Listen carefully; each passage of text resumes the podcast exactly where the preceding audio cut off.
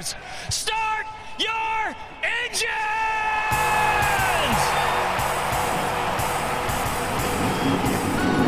Welcome to the one place everybody wants to be Victory Lane, your source for news, analysis, discussion, interviews, and more from the world of NASCAR. Now, here's your host, Davey Siegel. Welcome back, party people, to the place everybody wants to be. You know it, you love it. It is Victory Lane. Today is episode 79, and we are paying homage to, well, for a peek behind the curtain, I actually don't know because my dad hasn't told me yet. So here is my dad paying homage to somebody. Thank you, Duve, and hello to everyone. Last week we had an easy time reviewing number 78. Today we dig deeper as we turn the Wayback Lens on number 79. Frank Warren piloted the 79 396 times between 1963 and 1980. No wins or poles for Warren, and he led only 72 out of 88,863 laps run. Think about that for a second. That's only eight hundredths of 1% of laps led during his 18 year cup career. You got to really love what you're doing to stay at it that long with those kind of results. Warren once said there wasn't a specific race that stood out as his favorite, but he took special pride in being invited to a NASCAR reception and picnic at the White House in September 1978. Ironically, President Carter, who was and is a big NASCAR fan, couldn't attend that day because he was at Camp David negotiating the Mideast peace accord between Israel and Egypt that was signed four days later. We'll give Jimmy a pass on that one. It said the guests had a heck of a time feasting on barbecue and listening to a mini concert by Willie Nelson, who says he smoked a joint on the roof of the White House at the end of the evening. Maybe that's how he got his nickname of the ambassador to Weedville. You may not know or remember Frank Warren, but you may have a connection to him you don't realize. After his racing career ended, Warren moved south from Charlotte and enjoyed a 20 year career as a mechanic at Walt Disney World's Magic Kingdom.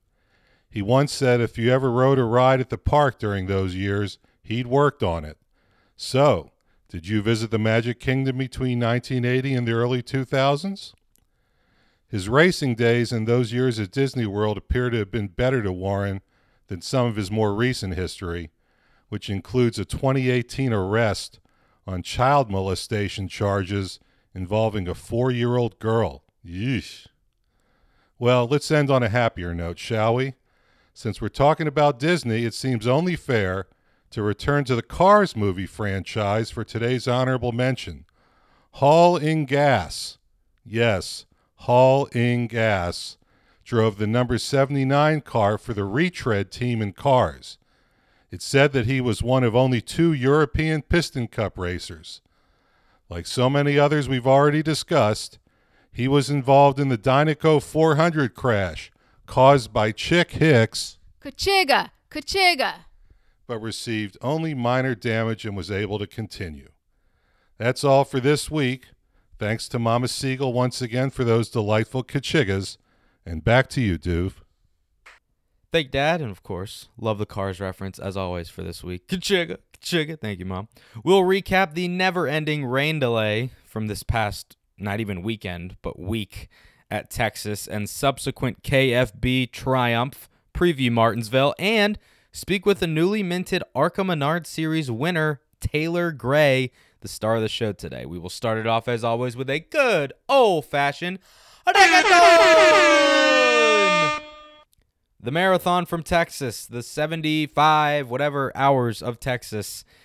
Ah, man, that damn mist. Swear to God. Sunday, we run 52 laps.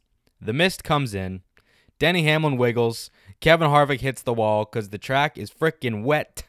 So then the red flag gets displayed for over 72 hours. In total, the red flag was out for 72 hours, 28 minutes, and 34 seconds literally not the longest red flag ever, but in terms of a race being red flagged and then resumed in the same week, that probably has to be up there, if not number one.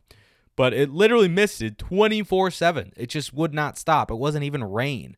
Like there was no rain coming down, it was just mist from the sky that did not stop uh, in the Fort Worth area. So they tried to go back Monday morning, all afternoon, early evening, no dice. Tried to go Tuesday, all afternoon, early evening, no dice. Tried to go Wednesday, and they finally did. At 5 p.m., engines were refired, racing resumed at Texas, and everybody breathed a large sigh of relief. It was funny seeing like everybody at the track what they were doing to occupy their time because they were just sitting in their rental cars in the parking lot, like waiting for something to happen. So I think it was a bunch of the spotters. Whenever somebody went to the bathroom inside and they came back out, they were honking at them. Um, God, my boy Dalen, he was tweeting a lot about he just misses his family and his dogs and everything. He's back home now, thank God. But it was just such a long day in Texas. I mean, good, good lord, that was that was a lot to a lot to take in. But let's fast forward to the end of the race itself it was a really compelling battle in the last 50 or so laps, I would say. You had a, a bunch of different storylines. Clint Bowyer's leading the race, but has to pit because he's going to run out of fuel. He's like 20 laps short. So that will put Kyle Busch into first place, which he didn't. he then did after Bowyer pitted. But he is on fuel saving mode big time because he's right on the number to make it to the end. And he's saving every single lap. Adam Stevens is coming over the radio and saying, Your gap is one point, whatever. Save a little bit when you can. Flip your switch now. Just kidding. Don't do it now. We'll do it with five to go. It was like really intense. I was listening to the radio the entire time. So he's in the lead, saving fuel. Martin Truex Jr. is second and coming really quick. He has to win to get into the championship four because he had a pre race penalty that had his spoiler confiscated, 20 points docked from the team. Crew chief James Small was ejected. So he's coming with a head of steam in second. Christopher Bell's in third place, looking for hit not only his first career winning cup, his best finishing cup, and also sending Leavine Family Racing, who's going to be not existing in the Cup Series in a couple weeks, out with the bang at their home racetrack of Texas. All of these three things are converging on themselves in the last 50 or so laps, and it was a really compelling, interesting, intriguing battle to the end. Adam Stevens was coaching Kyle Busch the entire way through, and wouldn't you know it, Ding dong, the streak is dead. Kyle Busch holds on and wins. He earns the win for the 16th straight season in his Cup Series career, something that is very, very important to him. He came over the radio, I think, after he said, Thank you guys so much. You know how much this means to me. This shit really does mean a lot. Um, I think that was a quote. 33 race winless drought as well, dating back to last year at Homestead Miami Speedway, where he happened to win the race and win the championship. But as I said, and he said, this win was so big for him that it was reminiscent of winning a title. He explains why. Really, it kind of felt like a, like a championship win. You know, when you're at Homestead and you're racing around on that final run, and every little thing that can go wrong, you feel like is going wrong, or every little creak of the car, you think, "Oh, I got a flat tire," when it's everything's fine. Uh, today was was one of those ways, and um, you know, we had to save fuel that entire last stage. You know, the the beginning of the final stage, we were saving fuel there towards the end once once Bowyer had to pit, and then um, you know the after the pit stop, the entirety after the the final pit stop, I was saving fuel as well too. So there was a lot on on my mind and, and things that we were trying to do and accomplish, obviously, with uh, trying to stretch it. And then um, the other thing was just the the amount of things that can go wrong will go wrong type stuff that goes in your mind. And, and we had a, a rubber fire that was in the cockpit of the car. It happened. It was pretty much the whole final run. You know, if it was a 50 lap final run, it was there for 40 laps. I mean, it was just, um, you know, a rubber fire that would light on fire and pretty much smoked me out. Like, I don't know if I'm going to pass the CO test, but um, we made it. So all, all doesn't matter now. Kyle repeatedly talked in the last few months about how they don't have race winning speed and that they're not going to win a race for the rest of the season. But they did. So I was curious what changed. Hey, Kyle, I know you said that you guys didn't have race winning speed for these last few weeks in the past. So today, was there one specific thing that changed that, be it strategy, raw speed, or was it just one of those days where it all came together? Uh, no, we we had we had raw speed today. Um, that car was fast. Uh, whatever whatever it was, you know, we've um, the guys did a great job, and uh, they they brought some good stuff here this week. So um, I think we saw it, you know, with with myself, 19 to 95. The 11 obviously got damaged at some point. I'm not sure what happened to the 20. So, um, you know, the the the overall top three was was Gibbs cars, Toyotas. So maybe there's something there that we can all look at and um, you know try to study and, and work on for next year. As we know, dealing with Kyle can be a full time job on its own sometimes. And to add in the wrinkle of calling the shots on top of the pit box as a crew chief during that, that is a tough, tough job and a tough sell. But Adam Stevens does it with flying colors 99% of the time. And he said that even though this season has not been enjoyable for them, he was not going to let Kyle go winless this year it hasn't been a lot of fun, to be honest with you. You know, uh, like I mentioned, just uh, seems like whenever we do have a good car or have a chance to be in the mix, um, we just haven't been able to capitalize at all. Just issues on top of issues, and and uh, you know, after a while, it'll wear you down. And, and, knowing that the potential of the team is always there. You know, we've certainly had some uh, some bad runs, but uh, we haven't had as many as the record would show.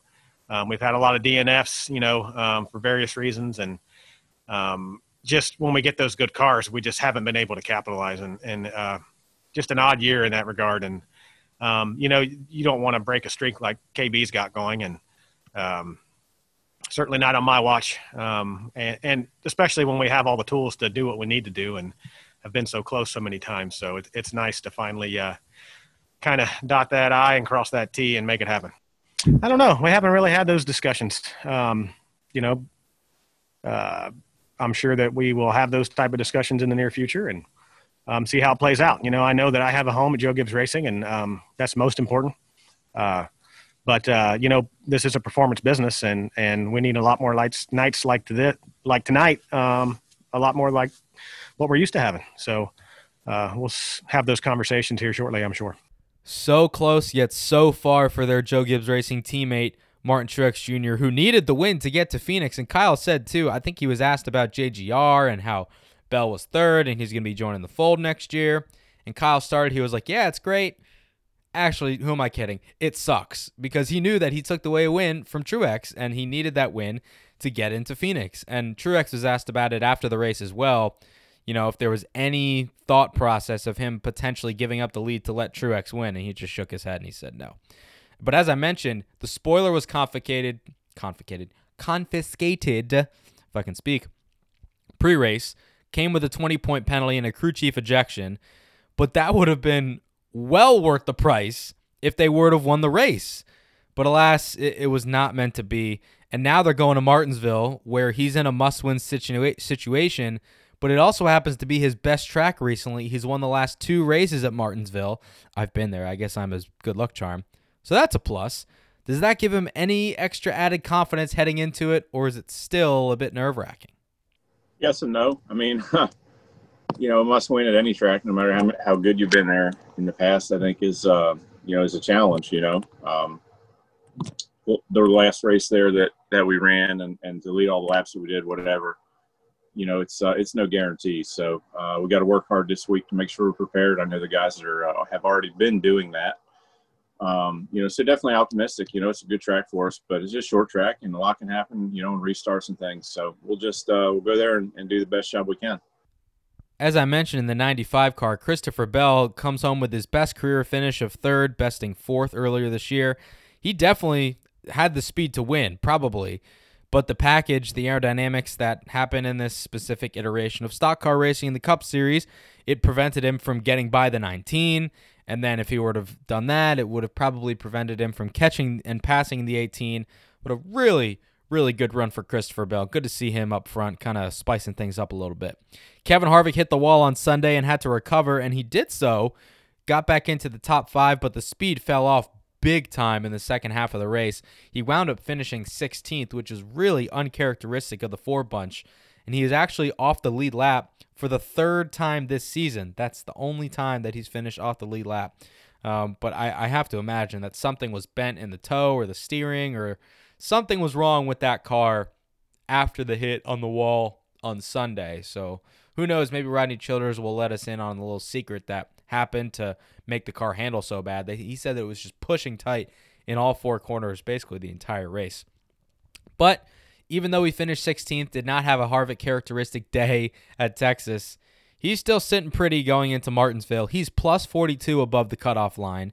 Denny Hamlin, he had a little bit of struggle himself with a couple different instances, but he's plus 27. Brad Keselowski is plus 25. Then you have Alex Bowman and Chase Elliott, the Hendrick Motorsports duo. They are both minus 25. Martin Truex Jr. is minus 36 in a must win scenario. Kurt Busch minus 81, obviously a must win scenario as well. So if you're Bowman, Elliott, Truex, or Kurt Busch, you got to win to get in, but you pretty much already knew that. And if you're Denny Hamlin, Brad Keselowski, or Kevin Harvick, as long as one of those guys below the cut line does not win, if you have a solid day, like even a top 15 day, top 10 day, which is probably going to happen, you should be sitting pretty. Um, this race at Texas, which seemed to never end. uh, first of all, kudos to the track workers, Air Titan workers, um, you know, jet dryer drivers, everybody there. Like race control, the the crews, the drivers, the photographers, everybody there. Jerry Jordan, I think, was like the lone media member of the NASCAR press corps that was still there. Kudos to all you guys for sticking with it. Um, I have been a part of some rain delays at races in my time, but nothing quite like this and I do not envy you guys. But I think overall the ending was really compelling. It had differing strategies, differing speeds. The aero was still difficult to overcome, but it was really, really intriguing. And I was texting Robin like the whole time, as you guys know, my girlfriend. And she was like actually pretty into it as well. She was asking me what was going on, if Kyle was going to make it. And I was like, I don't know. And they don't know. And she was like, How is that possible? I was like, He's just that close and he he made it and it was just a really interesting storyline and, and and stuff that we saw play out so congrats to kfb back in victory lane. How about the xfinity race? The finish to that was something as well wasn't it? Comes down to the end. Let's fast forward to the final lap as we so often do. Noah Gragson's in the lead. He needs to win the race to get into phoenix. He's coming to the checkered flag. Not even the white flag. He's coming to the checkers. He's trying to work around a lap car. Harrison burton is coming and coming quick. He got by Anthony Alfredo in the 21 car. And then as the 9 of Gragson is navigating lap traffic, he bobbles a little bit. Burton recovers, or he didn't recover. He capitalized, drove it in deep as he could, passes the 9, wins the race for the third time this season. It was literally like one of those jaw dropping moments and finishes because Noah needed to win. He had it right in front of it, and then he just gave it away. It just sucks for him. He also dropped an F bomb on TV and was not fined or penalized for that, which Dale Jr. was kind of mad about because 2004, he said shit in an interview in Victory Lane and he was penalized points. And everybody says, I was too young to remember, but that was like the one year where he had a good shot of winning the title. Um, but I digress. Let's hear from the race winner for the third time this season, Harrison Burton taking us through that wild finish. Honestly, the last few laps there behind the 21, I was running the bottom through there, um, and I was making good time. But uh, once I kind of went up to the PJ1 up there, I kind of felt like that was the place to be. Um, I'm in a position with you know us being out of the playoffs now. Um, where I can just say, hey, if I wreck, I wreck. I'm going for the win. And and I drove car in probably too deep and got on the gas probably too soon. And for whatever reason, it stuck. So if I could do that every lap, I wish I could. But um, I think we saw earlier in the race that I can't because I spun out trying to do the same thing. So um, I'm not really sure how or why it stuck, but I'm pretty uh, excited that it did. As he should be, a very frustrating end to the day for Noah Gragson but he was able to pick up the pieces and give us a little bit of an interview. So frustrated at myself and letting that one slip away just because I know how much um, it's a difference maker in, in this sport. It's a difference in us going to uh, to Phoenix and fighting for a championship and not, and you're locked in if you win. So um, I don't know. I don't know what to say. Bummed out. A look at the playoff picture now with Chase Briscoe locked in by virtue of his dominating win at Kansas a couple weeks ago. Austin Cindric is plus 14 above the cutoff line. Justin Allgaier is plus 8. Justin Haley is plus 4. Then below the cutoff, you have Brandon Jones minus 4, Ross Chastain minus 15, Gragson minus 24, and Ryan Sieg minus 43. So I'd say Gragson and Sieg are in must win scenarios. Chastain, 15 back, could theoretically point his way in. Brandon Jones definitely could at minus four, but going to be tough for them. And Ross also took the blame for causing a wreck, um, I think in the final stage, involved a lot of other playoff contenders. I think he and Brandon Jones got into it, and it caused a ruckus with a lot of other people. But because that happened, it paved the way for guys like Ryan Vargas, former guest on Victory Lane, Tommy Joe Martins. They both scored their best career finishes in Xfinity Series competition, top tens. How about that? That was amazing to see. Shout out to my boy Brad Perez for working on the 44 car, getting that top 10. Ryan tweeted a great picture of him hugging his mom after the race. It was really like emotional for both of them. Um, that being Ryan and Tommy Joe. So that was cool to see. Congratulations to them. On to the truck race, which happened after the Xfinity race Sunday morning before the mist came in and destroyed everybody's hopes and dreams. Sheldon Creed earns the win in that race, survives some action up front that he's going to talk about here to vault himself into Phoenix with his teammate Brett Moffitt. Sheldon Creed is going to be fighting for a title. Started off uh, pretty simple there. Had a really fast truck and, and just tried to learn what the track was doing. It was on the bottom there, that first stage, and then there at the end, I think a couple of people started making time in the in the spray and try to keep an eye on that, but more on on what my truck was doing, and then tightened up a little bit. Stage two was a little harder.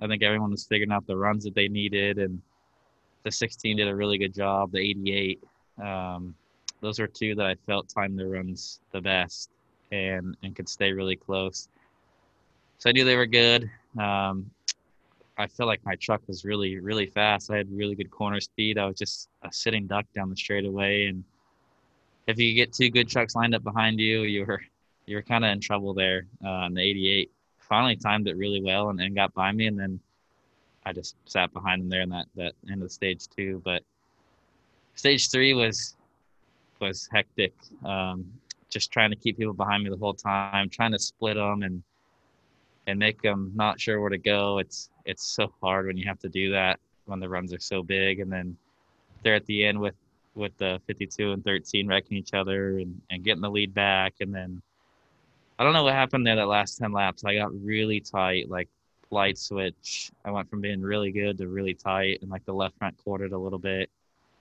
and I felt like I was in trouble there. I didn't really know, and then that last restart. Uh, thank God I had a teammate with me, and was able to get clear there, and then I figured I could I could cover the 16 at least for a couple laps, and, and was able to get the win. So it's so nice being being stress free for the next week or two. Playoff picture for those guys: Austin Hill plus 27, he's sitting pretty. Then you have Zane Smith plus 12. If he didn't spin late at Kansas, he'd be sitting a little prettier, but he's still okay. Matt Crafton is the first driver below the cutoff line, minus 12. Grant Enfinger, who blew an engine at the race at Texas, he's minus 42. Ben Rhodes, who did not make many friends at Texas, he was like a one man wrecking crew, got into Christian Eckes and just completely wrecked him, blatantly wrecked him. Um, and Eckes was not doing Rhodes any favors, but I think Rhodes took it a little far, in my opinion. He's minus 45, and Tyler Ankrum is minus 79. So Enfinger, Rhodes, and Ankrum for sure in must win scenarios. Um, if I'm Ben Rhodes, I would stay the hell away from KBM trucks and Josh Reaume in the double zero because they are not very keen on helping him in any way possible. If anything, they're going to wreck him and make his life a living hell. but that was the race weekend at Texas. Three races, three winners, more spots up for grabs in Phoenix.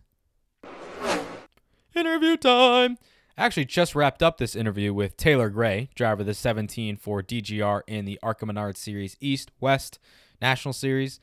Um, cool guy. He's 15 years old, which I told him was like disgusting because I just can't believe that he's 15 and achieving his hopes and dreams so early. And because, you know, like me being 24, I'm like, oh, anybody born after the year 2000 is just ridiculous. But we chatted about a lot of things. Um, and I actually was planning to run my interview with Tanner Gray, his older brother who runs full time in the truck series. I was planning to run that this week. But since T- Taylor, see, I messed up his name. I messed up Taylor and Tanner in the interview, and I'm messing it up now. But since Taylor won the ARCA race at Kern County this weekend, I felt like there was no better time to have him on than now. So I'm switching that up a little bit. talked about a lot of stuff, including a funny story of when Taylor actually choked out Tanner at the go kart track. Um, Tanner told me his side of the story, so I wanted to get Taylor's side, and I got that towards the end of this interview. We were on a strict time crunch, had 30 minutes to talk with him because he was going to a winner's lunch at the shop. So, not the longest interview in the world, but we could use a little bit shorter episode this week. So, without further ado, here's my chat with Taylor Gray. Welcoming on today, driver of the 17 Ford Fusion for DGR in the ARCA Menards Series divisions. It's newly minted winner, Taylor Gray. That's got to feel pretty good. I know this week has got to be probably one of the best of your career coming off of that victory. We've uh, had some bad luck this year. Not the greatest luck, in my opinion. So, you know, just uh, keep on uh, rolling and going on to Phoenix. You know, it's just uh, one of those things where you have to, you know, you, you celebrate for a day and then you move on. At the end of the day, by the time Phoenix rolls around, no one's going to know who won Kern. So you know, it's it's on to the next weekend. Yeah, that's right. And there was some heartbreak in Roseville, I know. Redemption in Bakersfield. Winner, winner. I mean, can you take me to your mindset going in, from the last lap in Roseville to that heartbreak, and then going into Bakersfield at Kern County? Were you just set on kill like the entire weekend? Yeah, um, you know, after Roseville, I was pretty upset with myself. And, um, you know, I, I think some people saw it on social media where I, I kind of just went off the deep end and was, didn't really talk to anybody and was just ready to, ready to go and, uh, and uh, dominate. And that's what we did. So you're upset with yourself. So did you leave a lane open there? do you feel like you got used up? I felt like I overdrove the corner in three and got loose in. Um, now me and my guys are talking about it. We think a left rear might have been going down a little sooner than we thought of. Okay. Um, but I got loose. I mean, no excuses. Obviously, got it. Got loose in three and uh, let him get to me, and then you know he used me out. But I mean, I can't say I wouldn't have done the same thing. So, um, you know, it's just it was my fault for letting him get to me and uh, kind of move on from it. Well, this is your first time, I believe. I'm not sure in any vehicle, but correct me if I'm wrong. I mean, I know this is obviously your first time in the ARCA car at both of those tracks, and you mm-hmm. clearly adapted pretty damn quick, running inside the top five, winning the pole. Should have won the race on, at Roseville and won at Bakersfield and Kern County on Sunday as well. I mean, for your first time going to those two places, I, will say you did pretty okay. yeah, we uh, we adapted very uh, fairly quickly, and uh, you know my DGR Crosley guys got a really good Ford Fusion going for me that, that weekend, and uh, we executed on it. All right, Taylor, I want people to get to know you a little bit better because people probably know your brother a little bit, and I talked with him last week. But I want them to get to know you a little bit better. So I know that your family is from Artesia, New Mexico. I didn't know how to pronounce it, but yep. Tanner helped me. Um, but on Racing Reference, it says that you're from Denver, North Carolina, but you guys moved no. to New Mexico in like 20, or you guys moved from New Mexico in around 2010 or so. Yes, so right. I'm not from I'm not from North Carolina. I'm I was right. I was born up until I was like six years old in New Mexico. Right. And so that's why when I looked on Racing Reference, I was like, this is wrong. Yeah. So I'm I'm a I mean, you can say I've lived here most of my life, so you can say I'm from right. here, but down to it, I'm from New Mexico, um, and I still consider it my hometown. So. Um, yeah. And the best coast is the West Coast, obviously. well, since you're the guest, I won't fight you on that. But I, I was telling Tanner that I haven't been to New Mexico in my life. It's, and when I was looking up Artesia, what'd the, you say? It's, it's, not the greatest state. I'll, I'll give you that. But the West Coast is nice. How often do you get back there? Because Tanner said that you guys don't really don't go really back go there lot. There. I'm gonna I'm gonna try to go down there this winter, but we we don't yeah. really go down there. Where where I'm from, like where we're from, is oil oil town, so yep, yep. desert. Really, not the safest place. Yeah. And even too, like I was looking up Artesia on a map, and I was like, "Oh, it's probably close to Albuquerque." I'm just like from the East Coast. I assume everything's close. And then I looked it up. I was like, "Damn, three hours away. Yeah. You guys are close to Texas. Like it's in the middle of, it's it's like on the West Coast. Don't get me wrong. Yeah. But it's closer it's to the Midwest. And it's the West Coast. Yeah. Yeah. Yeah. So I was like, damn, eh, because I'd never heard of Artesia before I was doing my research for you guys. So that's interesting. Why don't you think you guys go back? Is it just boring and it's more fun out here? It's a it's just an interesting place. Um, it's not super enjoyable. Um, I mean, some people find it enjoyable. Whenever you live out there, it's yeah. not it's not the greatest, but there's some parts of it that are nice, and where we're from, it's not very nice. So, yeah. Honesty is the best policy. You know what they say. That's right. so also, I need to say the the fact that you were born in 2005 absolutely disgusts me, um, because you are a literal child. You're 15 years old, and I'm here 24, almost 25, living my life. And the fact that you're winning races, killing it in your professional career, and you're born in 2005, because I was at a point where I was like, anybody born after the year 2000, I'm like, whoa, that's that's crazy. Uh, now you're this is 2005, nuts to me. yeah, just uh, just gotta keep working, man. I feel like uh, the sport we're in, you, you gotta mature very quickly, fairly quickly, and so that's kind of what I've done. I, I feel like I'm a 26 year old guy, like mentality space, you know. Yeah. So uh, that's what everybody says. They say I act like a grown man, so I don't know. You don't sound like you're 15 for sure. Like like lowness of your voice and also just the maturity. So I guess you got that going for you. Yeah. Yeah, it's, going good. Do you ever do you ever get confused or do do people are like, "Oh, are you Taylor Gray the actor?" Because when I looked up Taylor Gray to do some research, that was the one that popped up and I had to dig deep for you. No one's ever asked me that. It's kind of funny though because I did look myself up one time, because I wanted to see what it said because someone posted on Twitter that they put uh, put a uh, a thing about me on Wikipedia. So I wanted Oh, to yeah. see what it said, and uh, I couldn't find it, but an actor came up. I have no idea who this actor dude was. I've never seen him in a movie before. I'd never heard of him. Yeah, me either. I was like, oh, nice. I'm an actor. Maybe if he gets famous, then that'll be good for both of you because he can build up his career and then people can confuse you with him Yeah, and then get to know you a little bit more. Yeah, exactly. It's like a catch 22. That should work. Yeah. Um, all right, let's get back to the track for a little bit. You've had a really impressive season, but I feel like it's also been low key. I think that's partially my opinion. Correct me if you think I'm wrong. Mhm. Because of Hailie Deegan being in the DGR stable, she obviously takes a lot of a lot of headlines. Spotlight. But I think you should be really proud of what you've accomplished because you didn't run the full year because you were so damn young. So you came in and you kind of lit the world on fire. You, you didn't win any races up until this past weekend, but you were running inside the top five, top 10 pretty much every single week. And I was really impressed watching all these races on Track Pass that your speed at the end of races seemed to be a little bit better than the rest of the field. You always seem to have that extra gear when it came to 20, 30 laps to go. Um, I think you've had a really, really good season. How do you think that you've done?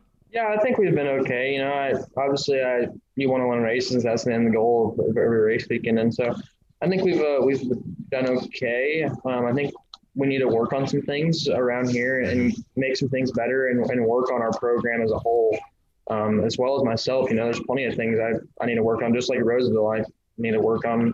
You know, handling pressure better. You know, so it's just a thing where we all need to work together at getting better. And I think uh, next year it'll it'll be a different story. Yeah, for sure. That makes sense. I, I also was looking at the stats, and I think you finished outside of the top 10 only twice across all of your starts in ARCA this year, which was the second race at Toledo and the second race at Utah Motorsports Campus, where I think you may have had a, a mechanical failure or Yeah, something. I had so a battery get dead. the- and then I also Right. the first race, I I think I was gonna win it. I was catching Jesse really quickly, and then I had a right rear You were. down. And I had Yep. a right rear go down, and then the second race the battery quit. So every race this year, besides the second race at Toledo and when you had that battery failure, you've been inside the top 10 running and contending for top fives and race victories. So Mhm.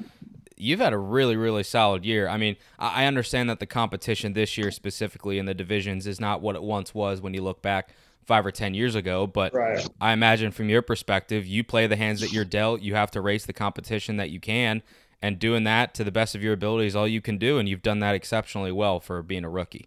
Yeah, I, I think what a lot of people get uh, hung up on is you know there isn't as as much car count, there isn't much as much um, competitiveness deeper in the field. But whenever you get in the top four to five, um, especially the top three, the 21 and the 18 are are the hardest cars to beat, 100. percent Yeah. Like you got to be on your game to beat them. And so, um, you know, whenever you get up near them, it's all about just getting your stuff right because you know it's they're already ahead of the game and you're behind. You're they have by the time you roll into the racetrack, they're already one step ahead of you and they've they've got it figured out and I give them props for it. And the rest of the people are catching up, you know, and that's I think that's where they uh, are beating us. Have beat us all years. They're one step ahead of us all every race they go into when they pull into the racetrack. And so I think that uh, we'll uh, we'll keep working and, and we'll eventually be with them or even one step ahead of them. But you know, it, it takes a lot of hard work. Following up on that, I, I want to pick your brain a little bit. So going into races, right? You're going up against JGR, GMS, Venturini some weekends, but specifically you mentioned the 21 and the 18.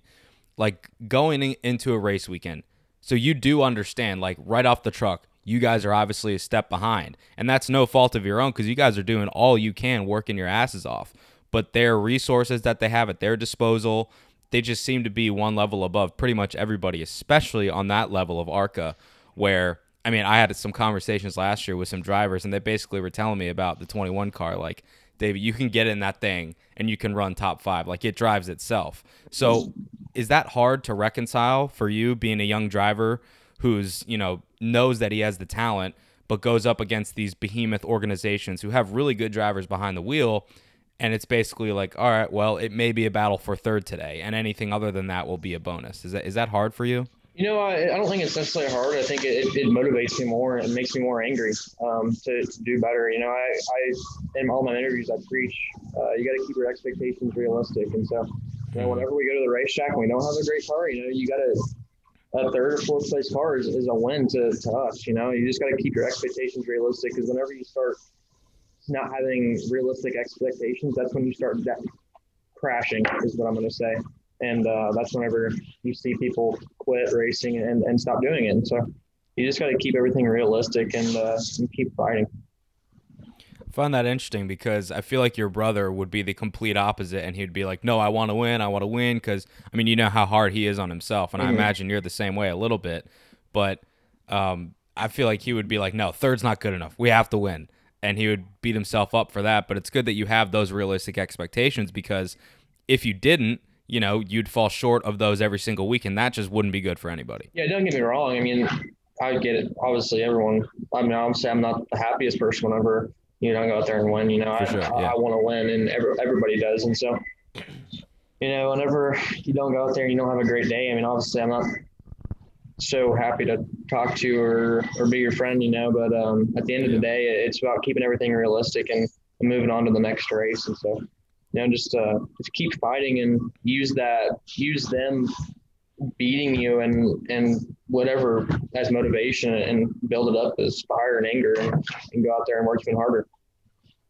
I imagine somebody that's helped you through that this year has been your crew chief, Blake Bainbridge. Um, and he has some experience at the cup level, which is pretty cool to say because I think a lot of people at DGR have been working in the sport for a long time and have seen a lot of things go on how has it been to have him work as your crew chief all year long?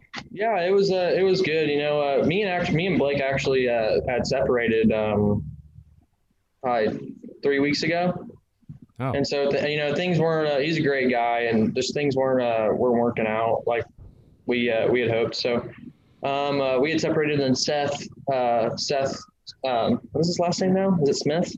Seth Smith mm-hmm. uh, came and from Hailie's car to our car and uh, started yeah. working on our stuff. From actually, David crew chiefed me at Springfield, Gilliland, hmm. and then uh, Seth at Pensacola, and then here in California this weekend. Um, and then we're, uh, we're working on some new things for uh, Phoenix, and then uh, next year. Cool. Well, I apologize. Racing reference has failed me. Um, so I will go on a different tangent with that. How has been working with Seth and uh, David as your crew chief? That had to be pretty interesting having your team owner and a former Cup winner as your crew chief. Yeah, it, it was actually pretty fun. Um, whenever I mean, obviously Springfield's a dirt, dirt ARCA track. It was pretty much a yep. joke, but um, we went out there and it, we had a lot of fun. Um, we uh, I got out of the car and that's the first time I ever laughed all year, and me and him started laughing. So it was a it was a fun time, and uh, you know we went on to Pensacola and really had a, a good day. Um, we qualified second and and uh, had some issues. Should have probably finished second or third, and um, I got cleared on the front stretch and uh, got some uh, right rear quarter damage and was uh, dragging the right rear. Uh, well, there was a a uh, rub on the right rear tire, so the right rear tire got super hot and just lost all the grip. So that's why we kind of fell to the back. And then uh, fought our way back up to fourth. We finished fourth there. Fourth or fifth, I can't remember. Yeah. Sounds about right. Top fives or top tens. That's what you do. You top five them to death. Yeah, that's right. you also race racing some late models too for DGR. You won Hickory last year. You led 200 laps, all of them at the Fall Brawl Mhm. in the CARS Tour. I see Oh, a you smile know- on your you face. people don't know about that? Tell me. The last 50 laps, why Gracie caught me is because I broke a right front shock. And you still held on. Yeah, How was that? that was uh, scary. I thought Gracie was going to beat me. I really did. what is it like to drive a race car without a shock? It's hard, really tight, super tight. Yeah, I can imagine. Yeah. Damn. That's impressive. No, I, did, I didn't know that, so I don't think anybody else would either. Oh, yeah, no one knew that. Everyone thought I was just falling out of the seat and, and not running as good. No, Wow. uh, broke right front shock here, boys. So that was at the Fall Brawl, right? Yeah, it was fall brawl. So take me back there that day. Did you have race winning speed the entire day? Was your confidence sky high? And then when the shock broke, were you like, here? I barely what I did. I barely remember what I did last week. come on, man, you got to get with it. You're 15 years old. You got a good memory, I bet. Um, I don't really remember what practice was like, but I think we qualified. I don't even remember where I qualified. Hmm, I don't remember. I know I won though. That's all that matters, I guess, Yeah. right? Yeah, I don't. I honestly don't. I'd have to go back and look. I really don't remember. Well, your late model stuff, you run pretty well in those things. Um, but the one thing that I remember was your flip at Martinsville. That was nuts in every Uh, sense of the word. Oh yeah, Yeah, it's over here somewhere. good stuff. Well, that's impressive to do. To be honest, I mean, I don't think anybody else has ever flipped I a put late model all at blame Martinsville. on Sammy Smith for that. Yeah, he's right here. Look. There it is on your lid. Yeah, it's a good deal. Were you scared at all, or were you just like, God damn, Sammy? No, I was just like, this is kind of stupid. Why am I sitting upside down in a late model? I imagine that's the first time you were upside down in a late model, right? Absolutely. Yeah. Hopefully, last time too. Yeah. I hung upside down for a while too. You did, yeah. You were there for a good like Longer than few Anthony minutes. Alfredo did. you did, yeah. Yeah. You did it before it was trendy, though. Yeah. Absolutely. Um, I, I want to. I'm curious about that. I mean, was that the first time you were flipped in any race car vehicle whatsoever? No, I, I flipped in a dirt car pretty good one time. I uh, I flipped down the whole entire backstretch of Millbridge. Hmm. Yeah. How was that? That was cool. I, I was like really young, so I didn't really know what to think about that. I just kept it wide open when I was flipping too. I didn't really What know is- what I was doing. What does flipping feel like? Like, is it like a roller coaster, So uh, or is it in worse? the late model, it's like a pillow. So like in, in like the in the big stock cars, you feel like you're just like bouncing around in a pillow, like it's super soft. But in a dirt car, it's like you're G'd out into the seat, like heads over here, like boom, boom, like it's rough in a dirt car. I never thought that I would hear flipping in a race car feels like a pillow. But it doesn't uh, feel like a pillow. It was a, that was an exaggeration, but like it's, well, it's soft. It's soft compared to the dirt car. I get that. yeah, it's like super soft. Like I'd way rather flip a race car than blow a right front. Blowing a right front is the worst pain I've ever had. Not the worst, but one of the worst. Especially because you know what's coming and you can't control it. Yeah, like Ty, whenever he blew it right front of Dover, Oh, That that was- was, bad. I was watching that live. Like that was big. That was bigger than people think it was. Yeah. Did he have any like residual injuries from that? No, I don't think so. That's good though. Well, speaking of Ty, let's talk about him because you guys seem to be boys. Do you have a Do you have Yeah. a bromance? I don't know, man. I don't really know what that entails. That's a yes. You're smiling. That's a yes. Now, man, he's our best friend. Dude, we've been best friends for like past eight years. How did that friendship form? Actually, at Millbridge, um, I met, actually met his cousin Jason first, Hmm. and then uh, became friends with Ty through Jason, and then was like connected. Me and Ty were connected. Then we were just connected at the hip. We really we hung out like every day for a while, and then we we we stopped hanging out as much, and then like it's probably we so we hung out we stopped hanging out as much as we did probably for like two months and because he went late model racing and I was still dirt racing and I was like well that's kind of like what, in the world why can I not move up you know because he's also like how much older is he three years older than me Uh, yeah, three years. He's 18. yeah and so um and then I went asphalt racing and then we were started hanging out again Back like two peas in a pod. yeah You guys have the same mask, don't you? Huh? I think you have the same mask, like with the little teeth and the black mask. I think you guys match. Oh, uh, I think you said the same match, and I was like, "What are you talking about?" Oh, Same mask. So we used to, we used to have the same mask, and then uh, he got another one, and I lost mine. Gotta be better than that, Taylor. Come on, I man. know, man. I know. You guys do have a good bromance going, though. We, we don't see that enough in big time auto racing. No, yeah, it's good, man. It's it's good. It's funny because we were uh, we started messing around with each other for, for fifth place at uh, at um, Lebanon. We were uh, bumping each other out of the way for fifth place. I, I think I remember watching that actually, and I was like, oh, this is gonna be fun to. to Yeah. I, I wish I was a fly on the wall for their text conversation after this thing. I got out of the car and uh, I went over to him and I was like, "Hey, you mad?" And he's like, "No, I don't really care." I was like, "All right, cool." A lot of people give Ty a lot of crap because he's, I mean, he's really hard on himself. You know, he finishes second and he was crying at Phoenix earlier this year. People give him a lot of Hey, crap so for that, I was, but I'm gonna back him up on this. He wasn't crying. He What says was he wasn't- doing? He, says he wasn't crying. I don't know. I wasn't there. I was I was at Southern Nationals. I, I won actually that weekend. Just letting you know. But thank you for um, that. Appreciate it. he says he wasn't crying, so I don't know. I'm Okay. gonna I'm, I'm gonna have to back him up on it. You know, I'm gonna have to take his word. But he says he wasn't. No, please do. I mean, I, I like Ty. He's a great kid. But um, what I was going to ask was like, I mean, you see a lot of him that a lot of people don't see. So people may have this, I guess you could say, you know, reputation that they associate with Ty of being a spoiled little rich kid who's just very keen on winning and doesn't really care about anything else. But I mean, you've seen him away from the racetrack pretty much more than anybody in the sport, and I've seen him a handful. But he's not really like that when he's out of the race car. Can you can you describe to the people a little bit about Ty and and what he's like? Yeah, Ty gets a really bad rep with fans that like to type on Twitter. Um, especially me. I do too sometimes, but not as bad as he does.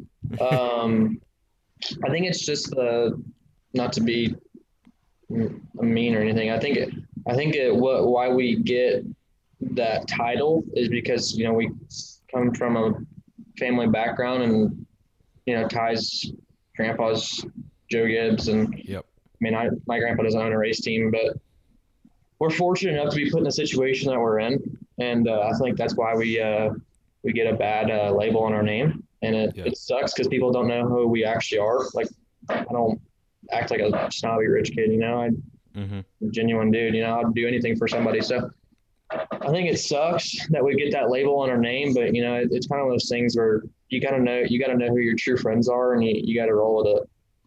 That's interesting perspective. Thanks for sharing that. Um, I also was doing some Instagram stalking, and I saw that you were at a formerly known as the Redskins Washington football team game with him. But then. I also did more, and I saw that you're a Seahawks fan, right? So you're a big I'm Russ Wilson guy, Yeah, big Russell Wilson guy. We had a bad game. Mister Unlimited. We're gonna move on. We're gonna move on. All but right. um, big big Seahawks fan. I'm actually a DK Metcalf guy. Huge. Dude, when he ran down that guy when he was about to get the pick Dude. six, Budda Baker, that was that was hour. insane. Insane. Yeah, that's like He's a man be amongst speeding boys. in my neighborhood. What's that? He'd be speeding in my neighborhood. Oh yeah, hundred percent. Yeah. He's a, he's a man amongst boys. Do you have a DK jersey? No, I don't actually. I haven't bought any jerseys this year. Got to get like one of those lime green ones. I used to have a Russell Wilson lime green one. But um anyways, back to the story. I so he had invited me to a Redskins game. I was like, heck yeah, I'm going to Redskins game. Like, why wouldn't I go to that? Like, that's awesome. Thank you. You know, and I, I went and it was actually a really cool experience. I like I never really knew anything about the Redskins. And then I actually became uh like a fan. Like if like Seahawks are have a bye game, like I'm we're gonna root for the Redskins. Actually, what is it called now? It's not the Redskins. Washington football team. Yeah, Washington football team. Can't say the Redskins anymore. Don't Uh, worry, I'll bleep it out. Yeah. Um, but I actually kind of came like a semi fan of them. But I mean, Seahawks are my, my team, you know. But Yeah. I got a I got a uh, jersey, and the only reason I got the jersey because it had Taylor on the back. Yeah, that was Sean Taylor. I have that jersey too. Sean Taylor's jersey, but I got it because it said my name on the back. And Of course. Taylor, and I was like, I'm gonna get that. Sean Taylor's my boy. R.I.P. But uh, man, if you saw Sean Taylor play, I think you would be a Washington football team supporter because he was. You, you Was think DK's a man amongst boys? Was he a What's beast? that? Was he a beast or what? Oh, dude, unreal. I'll I'll send you a, a video of him in the Pro Bowl after this, but so it's the Pro Bowl. Take that with a grain of salt. Yeah. And the punter for the AFC ran a fake, and Sean Taylor just comes in and lights him absolutely the you know what up, and it was it like still lives in history. Uh, he Yeah. got he got killed a few years ago, but like Sean Taylor was my man. I How did him. he get killed? Did, did didn't he get shot? Yeah, I think he was protecting his family in Miami because that's where he went to school. I think my grandpa actually taught one of his classes at the U, um, and he was protecting his family. And unfortunately, he got shot and he passed Yeah, away. that's what I remember, dude. Like I was going to school that morning and I didn't want to go. I was crying, and my friends and I we all wore our Washington football team like shirts. It was really sad, but he was a great player. I'll, I'll have to send you some videos. Is he better than Kam Chancellor? Oh yeah, Dude, Kam Chancellor is a beast. yeah. But Sean Taylor was Sean Taylor's the dude. I got to show you Kam these videos. Chancellor's the dude. I know. He retired now, didn't he? Yeah, dude, he got a he injured his back from hitting people like the way Yeah. he did. Like he hit with his people with his head down, and then he hurt his back, and so he had to retire. Yeah. All right. I know I only got a couple minutes because you have a winner's lunch to go to, so I got to get a couple more quick ones in. Yeah, you're good. Um, is racing on the same team and sometimes the same races in the same series as your brother? Is that weird at all, or is it fun? I think it's weird. I don't I don't really see it as any fun or weird. I, I don't know. I just kind of roll it. I never really thought about it, to be honest with you. Um, we've always kind of done the same thing. I mean, Yeah. besides whenever he went drag racing.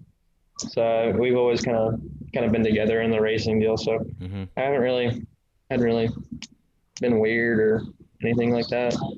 Um, I was talking to Taylor last week, and he told me a great You were talking story of Taylor when. last week. Sorry, I was talking to Tanner last week. Talking to Taylor right now. Yeah. Um, but he told me a great story of when you guys were at the go kart track, and. No you choked him out. So I need to hear your side of the story. I, ch- I did. What what else did he tell you? Well, he essentially said that you were late, you were a little bit chunkier, I used to be a lot. I used to be a big kid. Uh huh. He told me to be a that. And he said that essentially you were kind of lollygagging your way in, and you had some trouble getting in the seat, and then Tanner was giving you some crap, and then you kind of like choked him out. So when I was younger, I used to be a big. Like I'll I'll say straight up. I used to be a fat kid. Like I, I was a big kid. I Tanner I said that you like ate chips and played Minecraft all day. I didn't play Minecraft. Oh, hold on, that's good. Cramp. Um, I don't remember playing. I mean, I I did play Minecraft, but like I didn't play it all day. Set the record straight. I more played like um what did I play? I more played I more just played iRacing and and uh ate cookies and stuff. Who didn't? Yeah. And uh so anyways, I was a bigger kid back then. And uh I've lost a lot of weight since then. I'm way way smaller. You're looking good. Thanks, man. I appreciate it. Yeah. Um I know you just had to say that out of niceness, but Hey, Uh, I was way chunkier too. I've been there. Trust me. dude, it's that baby fat. It'll get you every time. Mine was adult fat, but yeah. Um, and so I, uh, I don't really remember to be honest with you. I just remember choking them out. But when I was younger, I used to have more of a temper than I do now. I used to freak out about little things, and um, I was getting in the seat like I was too big. I had gotten bigger than I was, and uh, I had to take the pad out of my seat. Yeah, he said that too. take all the foam out of my seat. Yep. and I was getting in, and it was still a little tight around me, and I was getting in, and he started yelling at me, and I was already, I was already uh, getting um, frustrated. on edge a little bit. Yeah, and um, he got down by the, by me, and just grabbed him by his neck and started. And he started freaking out, and I, then we just he rolled me to the to the starting gate, and I went. And that's that. So so it was true, but you just oh, wanted to set the record straight. 100% true. Yeah. I didn't doubt it, but I needed I needed to get the other side of the story. That's how we do journalism here, you know. Yeah. Yeah. Well, Taylor, I know you got a victory lunch to go to. I appreciate your time this morning. Congratulations on the victory again. I know it's not the last time we'll be seeing you hoist a trophy in victory lane. Uh, best Thank of luck you. at Phoenix, and uh, we'll see you down the road, my friend. Sounds good, man. Thank you. And we're back. Hope you enjoyed my chat there with Taylor Gray, 15 years old, but wise beyond his years. And I say that actually with with seriousness because, you know, he I mean, 15 years old, you think that you like can't even form a sentence, but he's got his stuff together, man, for sure. It was a different interview for me actually because I'm used to like asking a question, the person responding like with a long-winded answer and then me following up and doing that. This one felt like really conversational though, which is tough to do over Zoom with interviews. In person, it's great and that's what you want. And it's also what you want over Zoom, but it's just a little bit more difficult. But I appreciate Taylor doing that. It was um, it was fun to catch up with him, fun to talk a little bit of football as well. Sean Taylor got to send him some clips, and um, we'll be definitely seeing him win more races this year and next year as time goes on. Let's talk about Martinsville Speedway, the round of eight finale. Preview it very briefly. Triple header weekend once again of racing action, and thankfully, thanks to Tom Bowles and the people over at Front Stretch, I will be on site on behalf of Front Stretch. Going to be fun to watch the truck race, watch the Xfinity race. Not sure if I'm going to be able to be in the press box or inside the track grounds to watch the Cup race. Long story, but regardless, I will be on site this weekend, so be sure to follow along with myself on Twitter and follow us at Front Stretch too. I touched on the points earlier in the episode for each series and who's in a must-win scenario, but it's going to be fun to see like who's going for broke, who's playing different strategy, who's rooting and gouging people out of the way. There's definitely going to be some retribution being paid. Maybe not in all three series because I'm not really sure about the rivalries in Cup because I don't really think there's as many as there are in Xfinity and definitely in trucks. I'm just going to have my eyes peeled on the 18 truck and the 99 truck and if they're anywhere close to each other, which they probably will be um, on Friday night. That's going to be fun. And the racing on Halloween, it's spooky at Martinsville. Friday at 8 for the truck series, Saturday at 3:30 for the Xfinity series, Sunday at 2 for the Cup Series. Tune into NBCSN and Fox Sports 1 this weekend for all of your racing action. I may be doing some unique-ish content on Sunday, but I'm I'm not sure about my plans yet. But I'll keep you abreast on my Twitter account and be sure to follow us at Front Stretch. Support us on Patreon, every other social media. You know the drill. Look nuts of the week. Cue that funky music, white boy. Wow, you hear that voice crack? That was weird. Kyle Larson, he's back. Officially has been signed by Hendrick Motorsports to drive not the 88 car, but the 5 for a multi year deal. He's back. It's been beaten to death what happened, obviously, with his racial slur on iRacing. He went on the Dale Jr. download this week, had an interview. I haven't gotten a chance to listen to it yet, but it's in my queue of podcasts. Um, but he will be back and officially reinstated on January 1st, 2021. I want to make one thing clear. Talent wise, this guy deserves to be in Cup and deserves to have a top tier ride. And we've said when he was in the 42, you know, man, I wonder what he'd be able to do in top tier equipment in NASCAR. And now we're going to be able to see that and get that chance. Um, with this package, he's not going to be able to show all that he can do, but it's going to be a good display of his driving talent coupled with competitive equipment, especially if next gen does what we want it to, then that's going to be fun to see as well. I am also a believer in second chances. I've messed up plenty in my day. I don't think that I've messed up as bad as Larson messed up in the public eye, obviously. Um, but what he did was horrific. It is forgivable, though. I think we should be forgiving as a society. I think we are forgiving as a society. He's paid his debt to society. He's done the groundwork and a lot of things behind the scenes that we haven't seen. A lot of things we have, a lot of things we haven't. He's done the necessary work to repair some of the relationships that he's torn and some of the trust that he's betrayed. And now he's back. So, whether you like it or not, Kyle Larson is going to be a name in NASCAR for a long, long time, and he is here to stay.